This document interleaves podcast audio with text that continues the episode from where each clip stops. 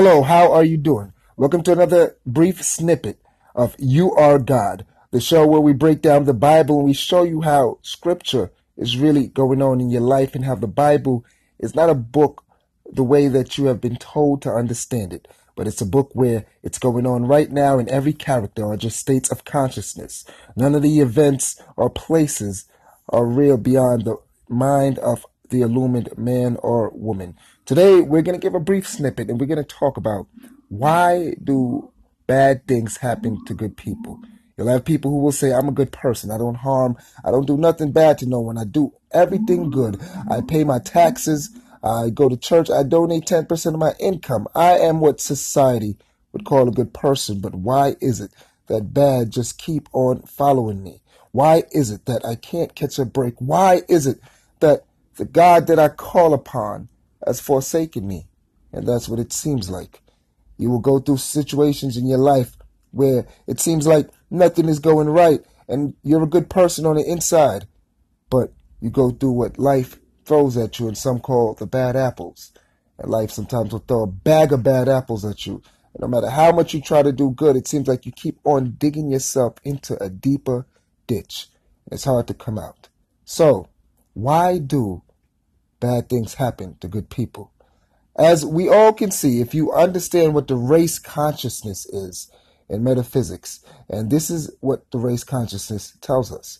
If you know the history of mankind and the history of how our migration from different continents and as human beings kept on migrating and every culture kept on interacting with each other what happened was all the fears, all the issues, all the problems, all the good, bad, happiness, sad, and every emotion that comes with mankind interacting with each other got enlocked within the consciousness of mankind. So right now, within all of our subconsciousness, there's a lot of things that we are storing and holding, things that we probably don't even know about and we wouldn't bring to the front, but it has carried and walked with us as a species. And the race consciousness is over hundreds and hundreds of years of mingling with each other. Within the subconscious and the instinct of man, there lies the fears and issues to our problems. So you can say that you are a good person. Everything is great. But there are issues where within the garden in our minds, we have already planted this. And it's no fault of our own. But one must realize and understand their problems and understand the mind and the subconscious and how it works. if you can flush this, you have a better chance of getting rid of any problems that might come your way or have a better chance of dealing with it because you will know that every issue, every problem, everything that you have, even if you might say that how good and how great you are, it all starts within the mind. And then your words will be used much better than you probably previously are using it.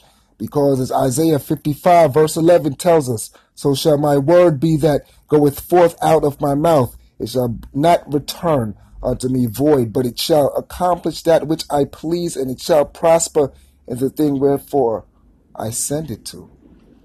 So wherever you send your word, it will come back to you exactly the way that you want it, or you may not want it. So some people might say, I hate my life. I hate my life.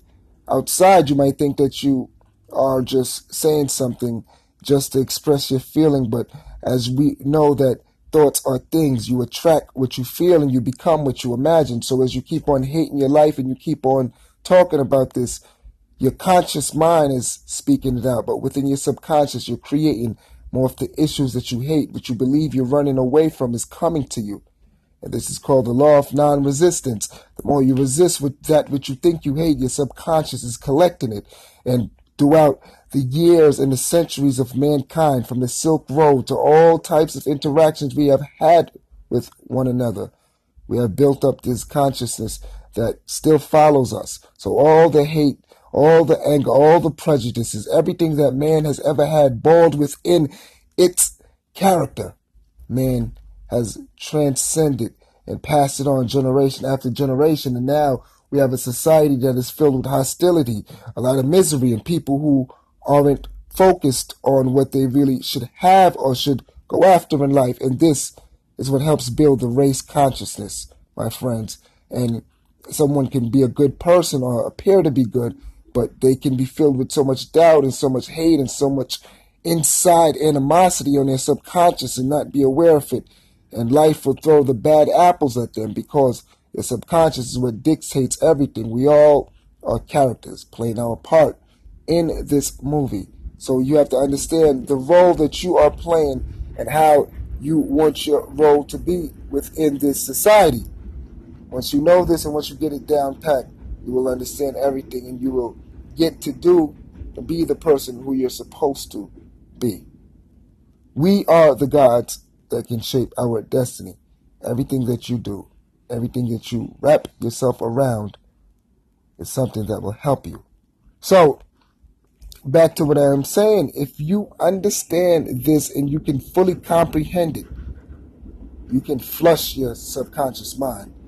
And once it is flushed and you're able to quiet your mind and just listen to what your mind have to say, you will lead yourself because your words, wherever you send them to, and your thoughts mean something. A wise son heareth the instructions of his father, but a scorner heareth no rebuke. Proverbs 13, verse 1. Now, who is the wise son? The wise son is those wise thoughts that you hear from within and you follow your subconscious mind, which is your instinct and makes up every part of your being and your existence.